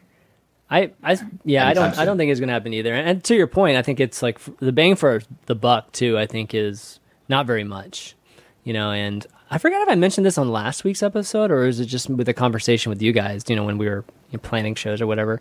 But I think the smartest thing to do, or if they want to do this, you know, they want to basically add this sense of more heroes, is just um, add different versions of the current nine ones by just changing the hero power. So like you know like Medivh in the mage, like have Medivh just have a different hero power than Jaina does. You know have you know right now it's literally That's just a portrait. It's just a portrait and a few voice lines that none of us really notice that much except for you know crazy crazy hardcore folks. But you know if you did that then it wouldn't you know you wouldn't change much. The cla- the class cards are still the same. It's literally just mm-hmm. changing the one hero power. And then all of a sudden, you know, Hunter, you could try something completely different because we just talked about Hunter earlier. And a lot of these class, these things where the classes are very pigeonholed because of the hero power, you could be free of that, you know, and then you can create a new hero. You know, the, it, it does essentially do something similar to it. I haven't really thought of that idea, honestly. It's um, uh, I'm No. thinking about it. It's it's interesting. Um, if they could find a good way to balance it, I'd be all for it. Honestly. I mean, it would probably be like one uh, hero power is based towards control archetypes, and one is more for aggro. Mm-hmm. Like I can imagine if um, warrior gained a new hero power, um, pirate pirate warrior would probably uh, go with that. Well, it doesn't There- have to be that's at so that. It could it could be just general utility too. Like you could avoid doing the steady shot, you know, for every single class basically. Um, you know, just try to think of some different things. I don't know what it is exactly, but you know, I, I feel like it's just another way to add a lot of flavor or a lot, you know, just like create another path for each of the classes. Like I said, if there was a good way to balance it, I, I'd be down. Yeah, It'd Obviously, really there's interest- something like di- Dinomancy exists, but yeah, it, but changing the the the character itself would be a new like fun flair, Yeah. you know, to the game. So. Hey, do you guys are, do you guys even care about the skins right now? Like completely honest. Uh, I never um, get any skins or golden cards, or I never basically I never spend any money on Hearthstone. Really, if I can avoid it. Free to play. Um, Jackie is real free to play. I guess I don't care too much. I like playing Alleria when I play Hunter instead of Rexxar. Um, Okay, okay. I I love Jaina, so no, I don't really use Medivh. Or, I don't know. Yeah, I guess I don't really care too much, but sometimes I suppose it's fun. Magni, I like Magni. yeah, I, I feel like uh, I don't. I mean, I I care very little. Let's just put it that way. W- Yeah. where like with Overwatch, I care a lot. Like I, sp- that, that's the only reason to buy stuff in Overwatch is just purely because of the skins. So Yeah. there is something missing with Hearthstone. It might just be inherently with the game. So I think that if you actually changed the game, you know, and, and added the skin that way, you know, where it's actually a, a new hero, then that could be useful, and that could make them more money too, which is you know all they care about. So um, Yeah, what could be interesting is if the other skins had different mana costing hero powers, so they didn't have to be two mana. They could be like one mana or or passive that's- hero powers, or four, three or four mana hero powers. There's Okay. kind of so many Passive things you can power. do. passive would be cool. Yeah, That's cool. That's really Yeah, I mean they've done some things like that in the in Tavern Brawl. They've had interesting Tavern Brawls where you have uh, different hero powers, Mm-hmm. Yeah. and in the old adventures, your opponents would always have crazy, weird hero powers. Yeah. So uh, there's loads of stuff they could do if they wanted to. Yeah, so I and I don't think it's too crazy. I mean, outside of balance, obviously, I think balance is the the biggest worrisome part. But in terms of art and all of that stuff, you wouldn't have to do much. You know, like it, you've already made the skins, you already made the voice lines for some of these already. It's just like literally changing the hero power and and then figuring out from there. So, um, yeah. Anyways, I thought that was a concept that was pretty interesting, and it may just remind me of it with the Death Knight. You know, Dom, I wish they would create a Death Knight. I mean, even like Hamaz's old, you know, just what was it, Death Knight, or like like even his proposal a long time ago, I thought was like a really really good one. But you know, they've even said that they're not going to add a new class forever, like for a long long time. So, or maybe ever. I don't even think they even Yeah. gave an ink- inkling of a hint that they would even had a new class. So um, I wouldn't hold my breath. That's all I'm gonna say. All right. Well, I think that's it. I think that's all the time that we have. Again, you know, those that wrote in your questions, we didn't get to it. You know, just just keep writing in. I definitely have some folks that write in the same questions, like two or three weeks, and then we eventually get to it. So, um, you know, feel free to do that. It's not definitely doesn't annoy me or anything like that, and we'll we will eventually get to it.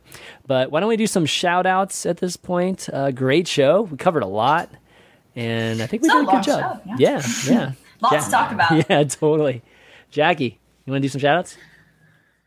Yeah. Um, check out my Twitter, uh, F2K underscore Jackie. Uh, Jackie Chan is also my YouTube and Twitch. Um, thank you for you guys for doing the show with me. Yeah. Uh, thank you for all your viewers for watching, and um, thank you for our patrons to uh, for supporting us. Uh, I know me and Allie are only recently on this the show, but uh, I think I speak for both both of us that um, when I say we're extremely grateful for your support, and uh, we really appreciate it, and you know, keeps us doing what we what we love doing. So thank you a lot, guys.